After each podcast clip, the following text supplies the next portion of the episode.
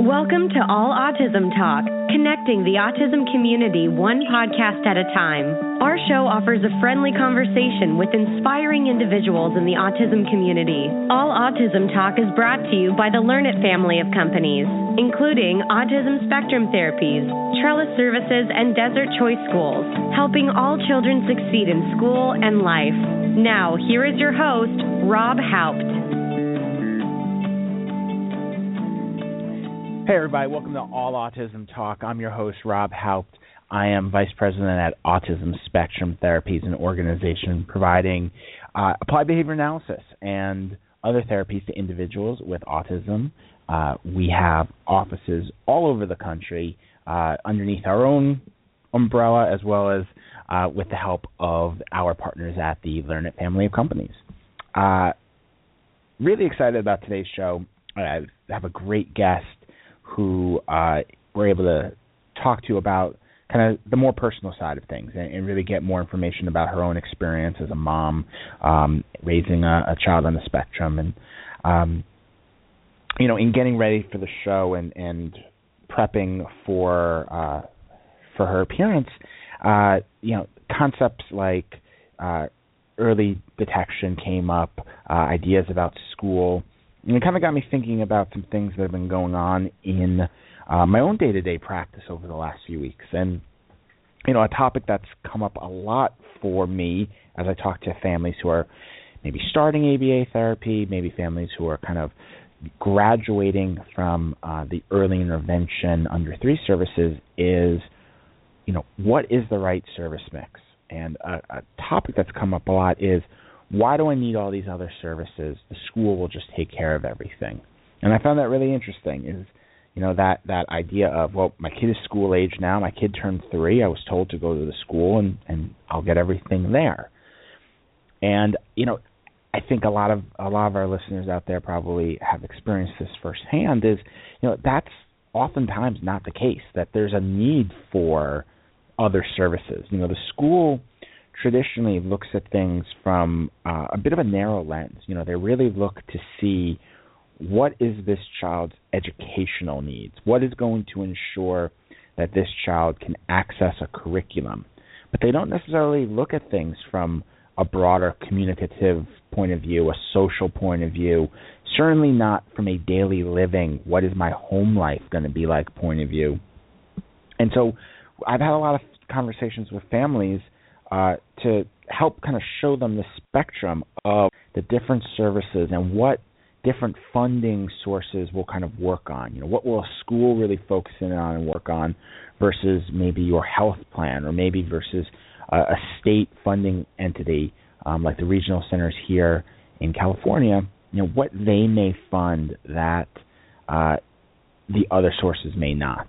And so it's just been a really uh, interesting experience to kind of see what information is out there. And, and in this case, almost kind of still see what information isn't out there yet as it relates to the roles of different funding sources, you know, what providers are able to do under each one of these things.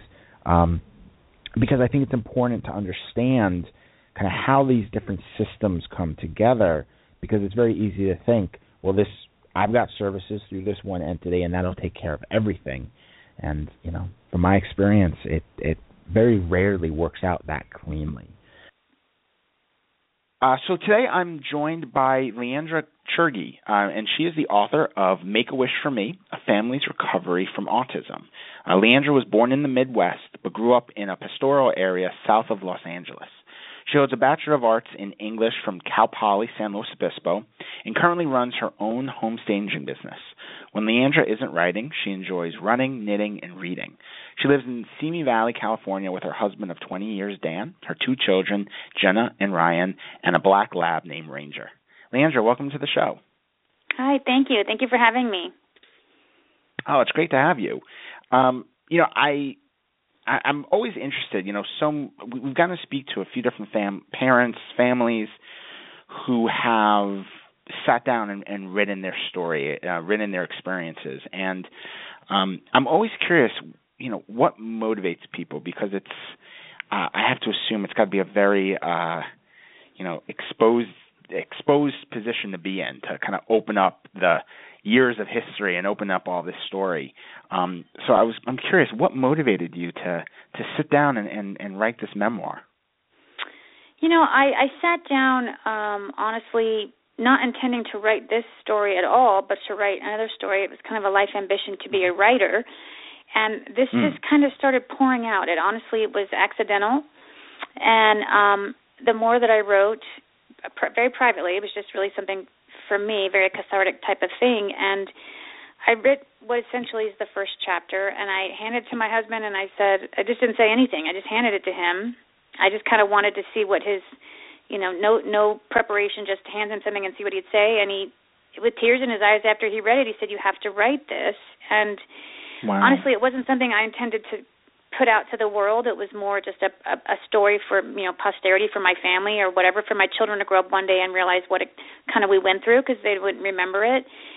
And as I, I, the more I wrote and the more that I cried and the more that I wrote and the more that I shared, I realized, you know, this is something that my hope would be to help people, to help other parents who start this journey and are just completely bowled over by just a, a silly little word. It's, it just really...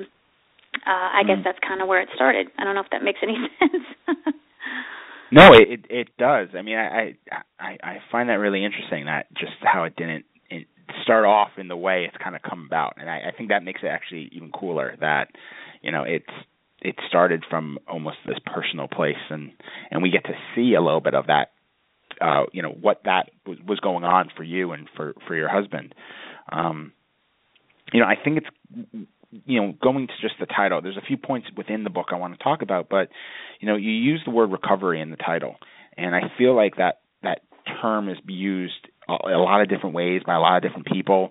Um, mm-hmm. Sometimes it's used from like a this clinical perspective. Sometimes I've heard it used from a medical perspective, and it has connotations. Um, what, you know, what does that word mean to you? How does that apply to, to Ryan and your family?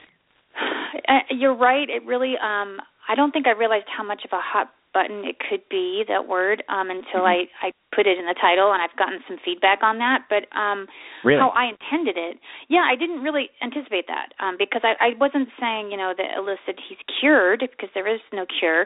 I, I, but that isn't yeah. even what I was saying, honestly, is that he's recovered. I don't, I don't know that he'll ever be recovered from autism. It's just part of his person, and it's and that's okay. You know, that's just him. Yeah. But um, the what I intended in the title was more um, a, a recovery as a family from kind of a, something that just kind of hit us at the knee, took us out of the knees. You know, it was like this this devastation mm-hmm. of this lifelong diagnosis that just hung in the air so heavily around us, and it was just kind of like, oh my gosh, what are we going to do? And I think that was more how I intended the, the title, the subtitle of the title, you know, to say, you know, that we, yeah. as a family, we recovered from a word, you know, not, and it didn't, it didn't, yeah. it didn't ruin our lives. It didn't derail everything we we wanted. It just kind of, you know, changed the, the way we were going to live our lives a little bit. And that's kind of what I wanted it, people to, I want people to understand that about the title, that he's, you know, I don't believe in that word recovered necessarily, but, you know, he definitely has come a long way. He is a, a person that I don't know that he would have,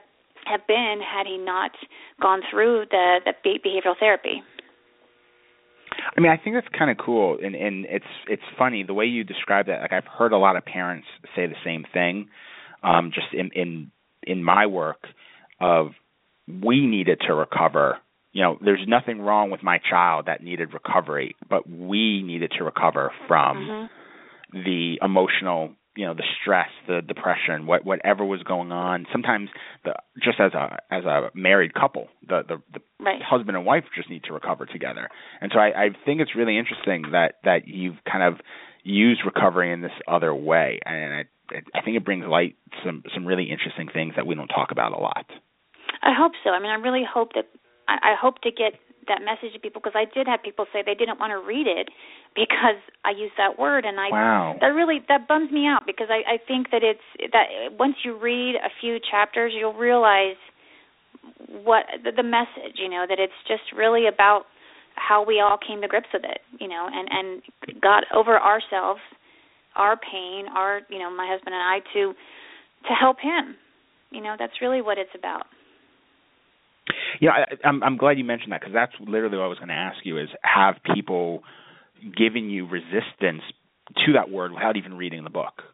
And no one, it, no one to me directly, but sorry, go okay. ahead. no, no, no, please, just, please, you're you're going. I just through a friend of a friend. You know, I've had a couple people okay. who offered, you know, you should read this book. It's really great, you know, whatever. And then they'd say, well, I don't, you know, recovery, blah, blah, blah, you know, I kind of got some feedback, and they kind of refused to read it. I've had a, a couple instances wow. of that, and, and nothing, you know, mass spread. But I was very surprised by that. That I because I that's completely not what I intended. And, you know, it, it's one of those things of how much do we avoid from or, or not pick up from one another because of a word. And, and that seems kind of a just this massive barrier that just defeats everything that I know you're trying to accomplish as well as so many other people out there. Right. Um. Well, you know, a couple of key points that I, I feel like I – so many of our listeners are going to be interested in just in in your story and in with Ryan. And so, you know, one of the things that I'm sure everyone wants to know about is, you know, that time when Ryan was actually diagnosed. And, um, you know, what what was that like for you and, and your husband? You know, how how did you guys actually react to that? Um, I talk a lot about this in the book, but I, um, I honestly, I was on such a mission to figure out what had, why he had changed, what had changed in him, and what had caused it. And I, I was just so on this, you know, I have to figure it out. I have to figure it out, and I was getting rejected at every turn, and no one wanted to really help me. And it was very frustrating to just get the diagnosis. And probably, you know, a few weeks before we actually got it, I, I, I kind of knew what it was. I had done enough research. I had read enough things. I kind of, I knew what I was about to hear, but I, I still had to hear it, you know, and, and knowing you need to hear it and hearing it are two different things in my book. And the, the, the devastation of, of, of, of my, I guess, motherhood part, the mother part of me, It, it, when you ever you hear anything has happened or wrong or has, you know, been assigned to your child, it's, it's overwhelming to say the least. And I remember just being completely, just, I just shut down. I, I'm a very open person. I talk, I talk through my problems. I, I don't ever shy away from facing something, but that one was hard for me. It, it kind of knocked me down for a short time. I mean, not forever, obviously, but you know, it was, it was a, sure. a few tough weeks for me of just not really knowing how to process it, not knowing what to do with it, and because um, it was just so big. It seemed so big at the time. And uh, I, I kind of shut down, whereas, you know, my husband was just like, let's go, let's go, let's get, let's do this, let's do this. It's just, we were just on a mission. And I followed with him. You know, I had looked, I put on that brave face, but inside I was very, I was fragile. And it took some time to get kind of my feet on the ground and say, okay, I can do this. You know, I literally had to go to therapy for a few weeks just to talk to someone outside my family, outside the circle, who mm-hmm. I could just be completely brutally honest with about my really hard, ugly feelings and, and my fears and all mm-hmm. these things. And it was it was a rough patch. I mean, I don't know how any parent. I mean, and it doesn't and it doesn't really ever go away. It's just, you know, it's still that that pain is always kind of there. You just learn to accept it, and that's that's what was the hardest for me initially. It was just accepting that now my child has a diagnosis, my child has a disorder, my child now I have to face this with him for probably the rest of his life. And in the beginning, that's that's a lot to, to swallow. But uh, and I and I I can't necessarily speak for my husband. I know we've talked about this a lot. You know, he mm-hmm. he's just kind of a go forward kind of guy. He's just a, let's take care of it. And he didn't, I have yeah. to commend him on his ability as a man to not, and I don't mean that in a derogatory way, but I mean most men, I think, most fathers yeah. have a really hard time with this. You know, I don't think I'm speaking any untruth. Um, and no, he really, not at all. if he did, if he did have a hard time with it, he never showed it. I, I asked him and asked him, he was just, let's take care of it. That he was so brave and so go forward. So I commend him for that. And I honestly, I, I think at one point in my pit of sorrow, I um, was looking at him thinking, I, I need to be more like him. I need to get out of my my sadness and just, you know, get over myself is kind of what I had to do, because he never let his ego, his, you know, you know, he used to be a professional baseball player. And so to hear this about your son and know that wow. he probably will never be interested in anything like that, like they won't have that commonality or whatever, he never – he never thought two seconds on it. He just moved on. And so I, I think if, if that can explain it, that's really, I don't know that it's a normal reaction or normal, if there is such a thing as normal, but he did not have a typical, right. in my opinion, male reaction to it. And I'm I'm grateful to him for that, because he, I think it pushed me to be stronger. Well, now that's where I was going to ask you, is if there was, you know, was there any one thing that kind of, you know, like you said, there's, it's not that it's gone away. It's, it, it sounds like you just, you just look at things differently. You're, you're, you cope with things differently. W- was there any one event, thing you did that really helped you kind of turn that corner and start going down that path that your husband is of, like, let's go get it. Let's go, let's go do this. You know, I, I never I never wrote about this in the book, and it's kind of an odd thought. But honestly, one day, I, aside from just watching my husband just be like, "So let's march on," um, and and and I was I would have gotten there, I think, eventually. I just I think he kind of gave me the mm-hmm. extra push. But I really think the sadness and the and the, the, the just this, it felt like I was just carrying this, you know, huge weight around. I was so sad about it, and and one day I just kind of smacked myself around and said, "Enough. He doesn't have a terminal disease. He's not going to die from this. You know, this is this is just a hiccup, and, and get over it." I really mm-hmm. had to kind of slap myself around, and I really think it was just, and I, I I don't know that it was any particular day. It was just, I know I just I realized I cannot wallow in this anymore. I, it's not going mm-hmm. to help him, and that's, and again, this was, you know, a matter of weeks. It wasn't like years, you know, it was a few weeks. But like I said, we, my husband and I are just very go-forward people. We just kind of take care yeah. of things. That's the way we both have always been. And so we just kind of did. It was, I was a little bit behind the fastball on it, because it was very, I mean, I don't know how you don't hear the words and aren't devastated. You know, especially yeah. as a mother. I don't know why mothers, I think we just take, we internalize things more. We...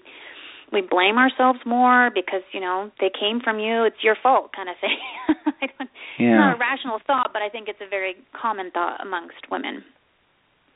Yeah, no, I, I, I, I think you are completely right. I mean, I, I, I think of my wife, and I mean, I have a newborn at home right now, and I mean, she internalizes the littlest of things right now. It could be that. You know, my my daughter spit up a little too much after a meal, and, and she's internalizing it. So it, I I think what you're describing makes so much sense. Yeah. Um, and and I agree with you. I mean, I'm I'm really appreciate you sharing kind of uh, Dan's perspective, because I think it is a perspective that I, I don't think you are inaccurate. And, and we've had dads on the show before talk about the um, some of the, the feelings of loss that they themselves had, and how difficult it was to go down that path of, you know, let's go make this happen. So I think it's really great to hear um, another dad's perspective, because it is certainly a different perspective than, than most moms that we talk to. Mm-hmm. For sure, yeah. Um, you know, you mentioned behavior therapy, um, and I know you talk about going down the, you know, using A B A in the book. Um, you know, right now I know there's one of the big comments I get from a lot of families who, when I when I go out and I, and I speak to parents, or, or when they're calling us up, is, you know, not always sure about w- where to start. What services should I get? Um, how much services should I get? Where should it be? All these questions, because it's also new. Um, how did you guys get directed into, you know, behavior therapy, and, and, and what was the impact for Ryan? Uh, we uh, initially had started because it I, it took some time to get a diagnosis, because he was young. You know, he was barely two mm-hmm. when I started realizing. It was even younger than that, but um, it took months to find someone who could actually diagnose him for me. But uh, I I just I guess I felt so compelled to do something, because I could see him slipping away. I could see that something was changing in him, and I didn't know what it was. And he had lost his. Um, He had, had ear tubes. He had ear tubes twice. They fell out, and he had lost oh, wow. his speech. We, well, I thought the speech was lost because of the ear tubes, because he, he would fill back up with fluid. And so after the second round of ear tubes, it literally, he was very young. I think he was, the first ones were nine months, the second one, you know, twelve or thirteen months. And he um, wasn't speaking again, and I was getting concerned. I thought something something else was happening here, and that's when it all everything kind of started changing, in the mood and the tantrums and the those things. And I I was attributing it all to his loss of language, that it was the speech, and so I put him in speech therapy. just as, as I, I feel like I was doing something because I just I, it was getting so intense. And And, and and at the same time, when I got him into speech therapy, they at, at, at Tri-Counties, they said, well, you know, let's do some physical and occupational therapy too. If he's got a speech delay, maybe he's got some other delays. And, and yeah, they wouldn't they wouldn't offer me a diagnosis. They didn't they weren't ready to do that until he was three, and I that wasn't acceptable to me. But um, I just said, let's let's just start moving on something, you know, and maybe the speech will help. If the speech comes back, maybe the frustration I felt he was having would be alleviated. And the, the speech therapist was, you know, utilizing what they call floor time, you know, more a child-directed mm-hmm. session, and it it just wasn't working. He had no interest, and he would just literally get up and walk away and walk out. And I realized, you know, once then, you know, fast forward to getting the diagnosis and doing some homework on what we needed to do. That our pedi- we went to a pediatric specialist, and he said, you know, do the, the A B A therapy, that's what I recommend. And so he said, but there's plenty of other things out there, whatever. But I, I did my homework, and I looked it up, and, and knowing firsthand the floor time experience, how that did not work with him, I knew he needed something a little more, you know, astringent and um, a little more directed, a little more scientifically based. I, I just I liked what I read about A B A, and I felt like it was much more hands-on, and, and it really more helping to fix, fix quote-unquote, the the bad behaviors. That's what I felt yeah. he needed. And it seemed like that's that just, in my mind, was what we I wanted to try. You know, let's give this a try. And um, we, you know, went through Tri-Counties, and the doctor we wanted wasn't available for two years. There's a two-year waiting list. And I said, I'm wow. not waiting two years. I just So we just called her up and said, can you come start therapy, like, now? You know, and she did. So um, I think... And, and we were in a financial position to do that. You know, I there's not. I I really do truly get it that not everyone can do that, and we were lucky that yeah. way. But um, I also didn't like what Tri-Counties was offering me at the time. You know, this is still early on. This is ten years ago. Um, you know, they were saying, hey, we'll give you ten hours a week, and and I like I said, I'd done my homework, I'd done my research, and the early intervention at that time, and I think it's still the same, was saying, you know, forty hours a week, thirty to forty hours a week of intensive therapy to, you know, yeah. really hit it hard and young. And so I was telling them, well, that's not enough. I need more hours. And they said, that's all we can, that's all we'll give you with this company. And it was just kind of like a, you know, no, that's not, that's not enough. And so we went with our yeah. our gut, and we went somewhere else. And so I, I know that that's, again, not something everyone can do or is willing to do. It's very scary to go out on your own. It's much safer and easier to say, okay, you tell me what I'm supposed to do, because it is such a new thing. But I just yeah. I think we we educated ourselves between speaking with our doctor. I went to a conference right away. It just happened. I mean, it was kind of happenstance that the same week he got diagnosed was an autism conference in Los Angeles, and I went, you know, mm. and just absolutely immersed myself in, in, in the world of autism and learned everything I could learn, all, you know, the whole new, all the acronyms, everything. I just, you know, I got my little... I think Jenny McCarthy said this, my Google, my my doctorate in Google, you know, that's really what I did. And, and and that's something that every parent, I think, should to some extent. You should do your homework. Mm-hmm. You should read up on what is out there and, and what, you know, you have to find what fits for you. And that fit for my son, A B A fit, and we saw results so quickly that I knew, you know, it wasn't a doubt. It was like, okay, this is what works with him. It doesn't work with everyone, but I have to say that is what was the key for him and for us, because it, it was a very, you know, straightforward, do this, follow through with this, mm. and the behavior will go away. And it did, you know. Yeah. So, you know, that's kind of how, how we got with got through with A B A. Yeah, a couple things come to mind for me, and I, I'm yeah. just kind of curious, and, and, you know, you may not have the answer because this actually applies more to your husband, but um you know, one of the I, I, I end up speaking to a lot of dads, and I, I think it's, you know, being being a man as well, I, I think a lot of times dads are probably a little bit more willing to maybe open up a bit, particularly on the therapy side of things and some of their concerns, some of their fears. And, you know, one of the things that has struck me is, uh, like you said, A B A is a you do this, you follow through this way, the behavior will go away. It it it can be, you know, this has a negative connotation to it, but it can be a little rigid, which I mm-hmm. think for a lot of men is good because it, it taps into the discipline side.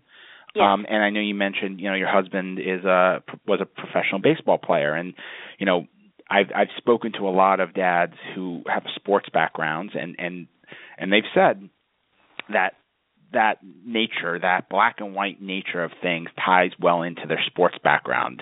If you do this, this will be the reward. You can set goals. And so I'm curious, you know, given your husband's background and, you know, given some of your story, um, do you think that really tapped into his strengths to help bring everything together? Oh, absolutely. one hundred percent. I mean, it, it couldn't have been better suited for him, absolutely. And and because, it, you know, it's not that it, you know, I know a lot of people talk about it being so scientifically based, and, and I'm sure that it is, but yeah. on the parent side, it's not. It's just kind of a do this, right, you right. get this. You know, I don't know all the background science to it. I don't need to.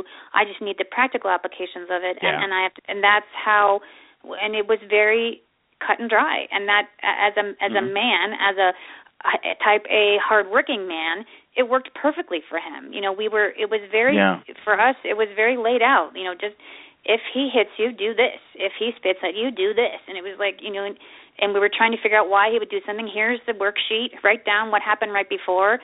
Write down the behavior, the time of yeah. day. Like, we'd figure it out. You know, it was just very, that was what worked, yes, for him one hundred percent. And he was, he knew what he had to do, and we all, we all followed through. I mean, I, and I, you also have to be A, a good patient, you know, with, with the A B A. You have to do what you're supposed to do. Oh, yeah. And, and and if you don't follow through with the way the therapists are doing it, or, you know, and, and maybe the therapists handle it a little bit differently, but if we don't all follow it the same way, you know, so that, too, the the rigidity of it was good for him. Yes, one hundred percent. Mm-hmm. And and it, yeah. and it, I, it, I think it just it made sense to him, because he, he is a very black and white person, and it, it is just yeah. kind of, this is the way you do it. No ifs, ands, or buts. And very helpful for him as a man. Yeah, it's it's one of those things that it's it's funny. It's um, just from my own experience. I've worked with a lot of men in the military, and um, you know, at first they're very resistant to kind of the things we're doing, and then once we put everything down on paper, it like it's like a snap of the finger. It's like, oh, got it. This is just rules, and mm-hmm. it just comes together. And so I was curious about your, you know, with the sports background, if, if that held true right. as well.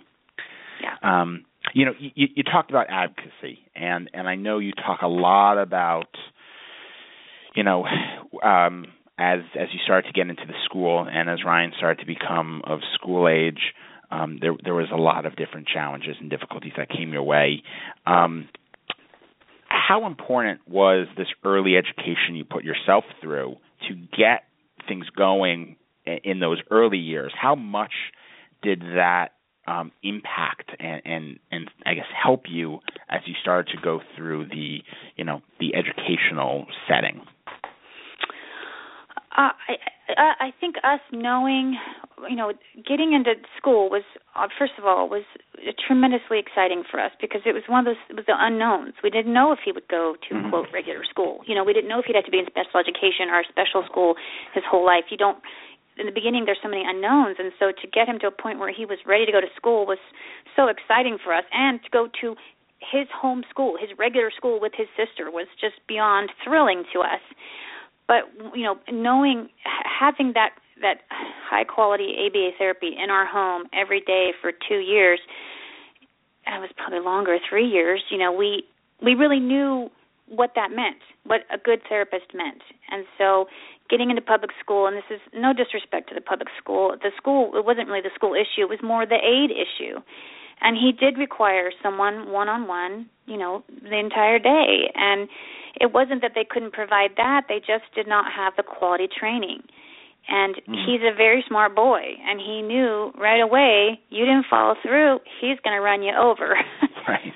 So and, yeah. and he did. I mean, he ran over. I can't tell you how many A's we went through. He just he figures it out wow. instantly. If you don't follow through on something you say, I'm done with you. And he moves on, and he just mm-hmm. did whatever he wanted to do. Completely derailed his everything we'd worked on for years, and he was just he did, it was a game to him. He just ran around, literally ran around all day, made them chase him all day. Off campus, you know, those kind of things. And it just got to a point where it just wasn't working for me. That isn't, this isn't what we wanted for him. So I didn't set out to be an advocate. I just set out to put my kid in school, you know. Here, yay, we made it yeah. to school. And and once I started realizing that we had these, you know, this wasn't working and we needed some more help, and can we, you know, you, when you have to start fighting, it's not necessarily something you want to do. And and I didn't. And I don't mean the word fighting. I mean fight for your kid, not fight with them. I didn't fight yeah. with them. I just fought for him, and you know we did everything we could to make it successful. And you just kind of get to a point where you're. It's a bureaucracy, and you and, and you. I could have pounded my fists all day. I could have hired a lawyer. I could have hired an advocate. But I realized, in the end, I'm the one that's going to fight the most for him, the most passionately. Right. And, and I don't want to go to court. I don't want to, you know, I know the most about him and what I want for him. No one else knows better. Mm-hmm. You know, my husband and I as a team, we know what's, what we want. And so we just, it, it became clear early on that we were going to be the advocates. There was really no reason mm-hmm. to hire someone else. And honestly, I didn't know that how much I would have to advocate. That's something that was, like I said, you don't set out being that way, but when you're faced with, with any kind of public system, you have to know that you're going to have to put up some type of fights or arguments, not not in a bad way, but just to, you know, no, no, that's not what I want for my child, you know. And we had a lot of those conversations, and and I just I think the bottom line is uh, knowing what we knew was a good thing. You know, knowing what we wanted was a good thing. It just it didn't always match up with what the school could or would do. So that's.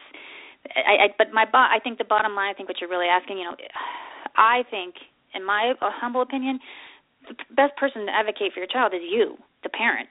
No one's going to do it better. No one's going to have more passion about it or know them better. But sometimes that doesn't always get a result. You know, again, we didn't, we didn't sue them. We just, we just left.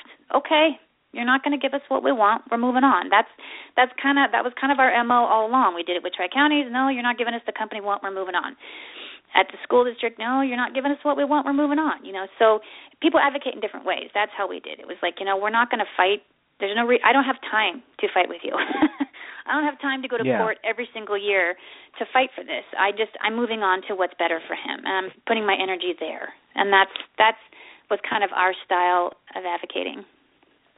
Mm-hmm. What, you know, when you were you were talking about. You know, having to go through that similar types of experiences, you know, with, with the regional center. Um, and, and before you were talking about how, you know, it was kind of scary. You, you, you know, walking away is scary. Am I doing the right thing?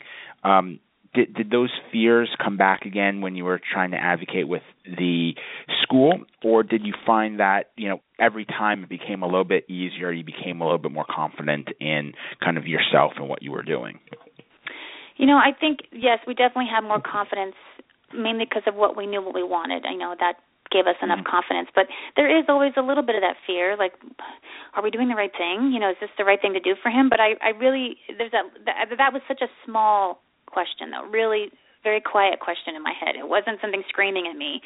I just, we got to a point where it's like, this is just not the way. This isn't the way it's supposed to be. He should not be running off campus. He should not be...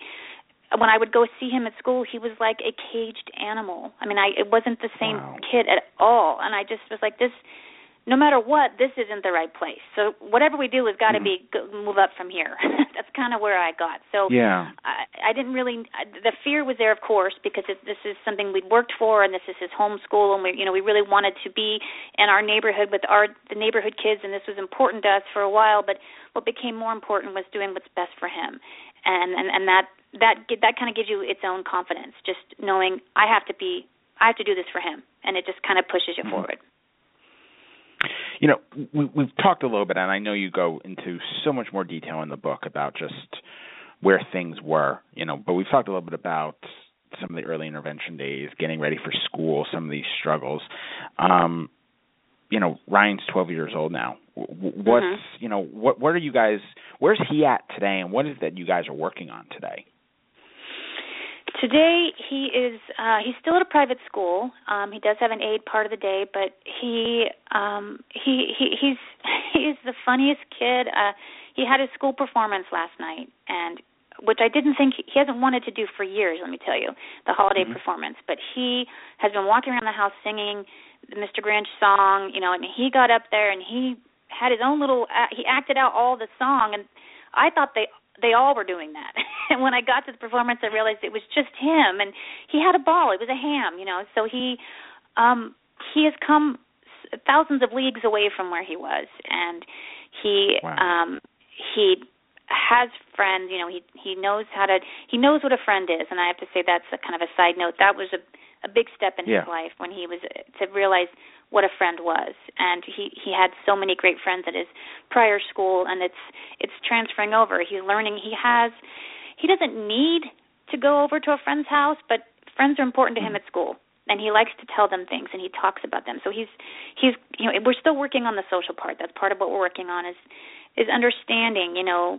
Uh, you, how to deal with kids, you know, especially teenagers, preteens. I mean, it's this is a whole new world for us with him. I'm I'm not exactly looking forward to the, the puberty part of this. I'm a little terrified actually, right. but um, he also is he's a very heartfelt child, and you if you tell him he's done something wrong, he wants to know why, you know, and he mm-hmm. he is very attentive. Um, we are we, we what we're more concerned about at this stage in his life, because you know the future's looming, is more where does he go after school, you know, and that's a I know that's a yeah. huge issue with a lot of people. There's just not a lot of things for them to do, and that sounds I don't mean to make it sound trite, but I don't know where, again, we didn't know where he was going to be starting school. I don't know where he's going to be ending school. He could, he makes so right. many leaps and bounds every day, you know, every week, every month he's growing and changing, and he can be this, um, you know, completely independent child, a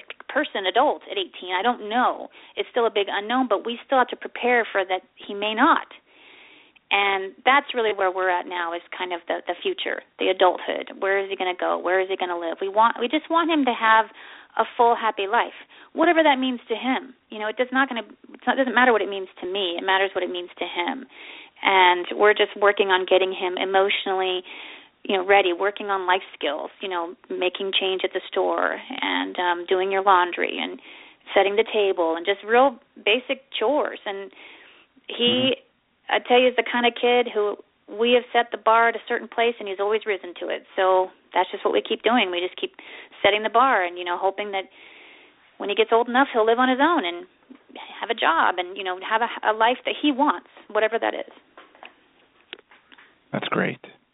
Well, and, and I love that you guys are talking about this now at twelve and not waiting to fifteen or sixteen and right. and really kind of getting the ball rolling. And then I think that's, you know, just listening to, you know, these these pieces of the story and and, and knowing more about the book and, and, and the story of your family. I mean, I think this is just, I think it's just so great that you're you've opened up so much of of what you guys have gone through, because um, so much of what you describe, so much of, you know, Your, your experiences, yes, they may, you know, as you said, you may have had certain means that maybe the another family wouldn't, but the emotions you're talking about, I mean, they, they resonate to me of, of stories I hear every single day, and and what, you know, I think are pretty universal to most of our families. So I think these are just, it's just great to to talk about these emotions and feelings, because um, it's it's not always easy to open up about all this. Right, you're right, and it's very. It's very hard for, especially a newly diagnosed family. You know, we, the the yeah. company we work with, with Ryan, we've been with the same company for ten years, and um, they wow. will call me once in a while and say, you know, can you talk to this new parent? And I say, absolutely. And, you know, and I never hear from them. So I finally, now I say to them, yeah. get their phone number. I will call them, because you, it's too hard to reach out. I remember that. You, I would never have called yeah. someone I didn't know.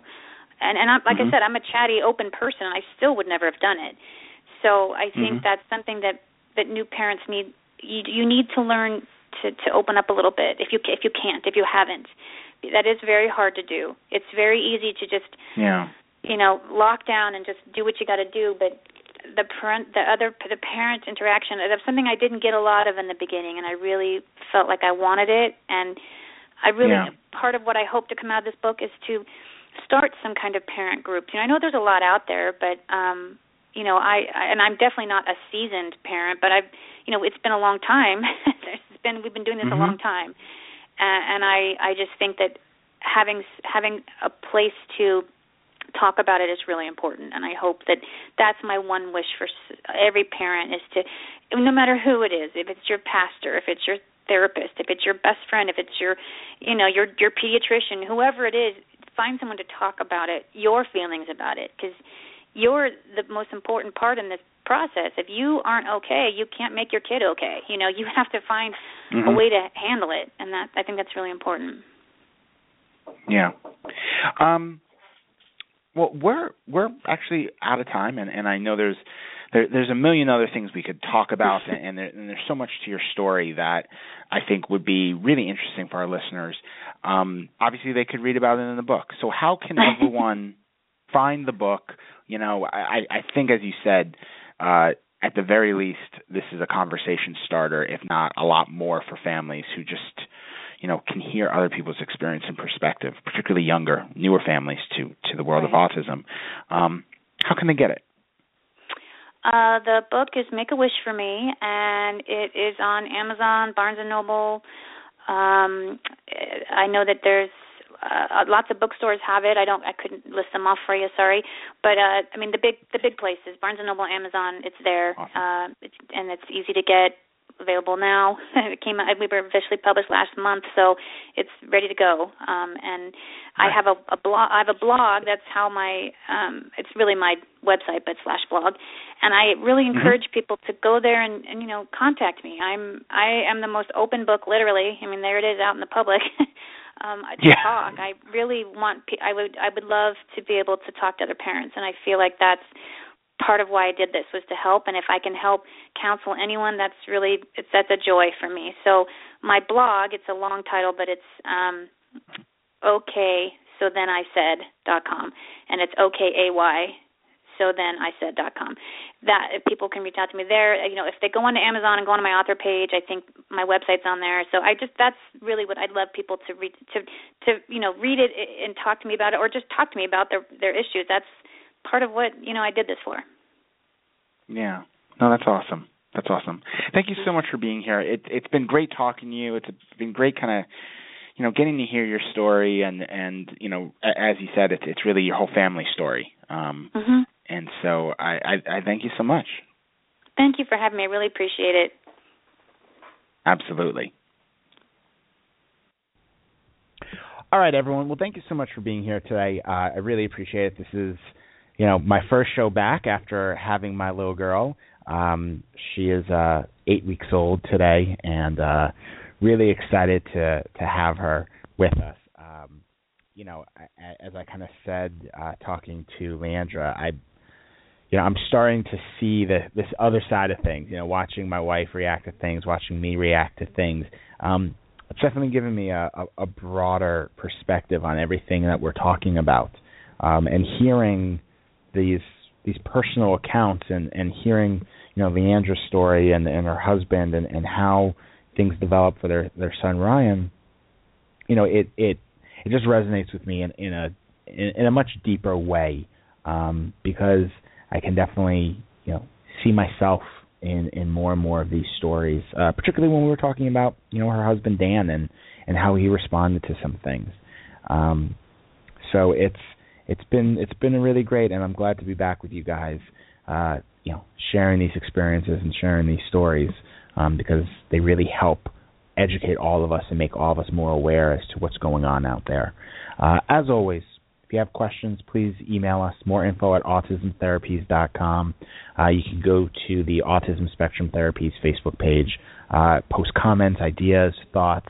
Love getting them from you guys, and try and tailor the show as much as possible to what you guys are thinking um, when we hear from you. So with that, hope you guys have a fabulous week, and we'll talk to you next time. Take care. We hope you have enjoyed today's episode of All Autism Talk. For additional information and resources about autism, visit www.learnitsystems.org backslash family. Know an inspiring group or individual we should talk to? We would love to hear more from you at moreinfo at autismtherapies.com. Want to hear more? Listen to previous episodes at www dot all autism talk dot com. All Autism Talk, connecting the autism community one podcast at a time.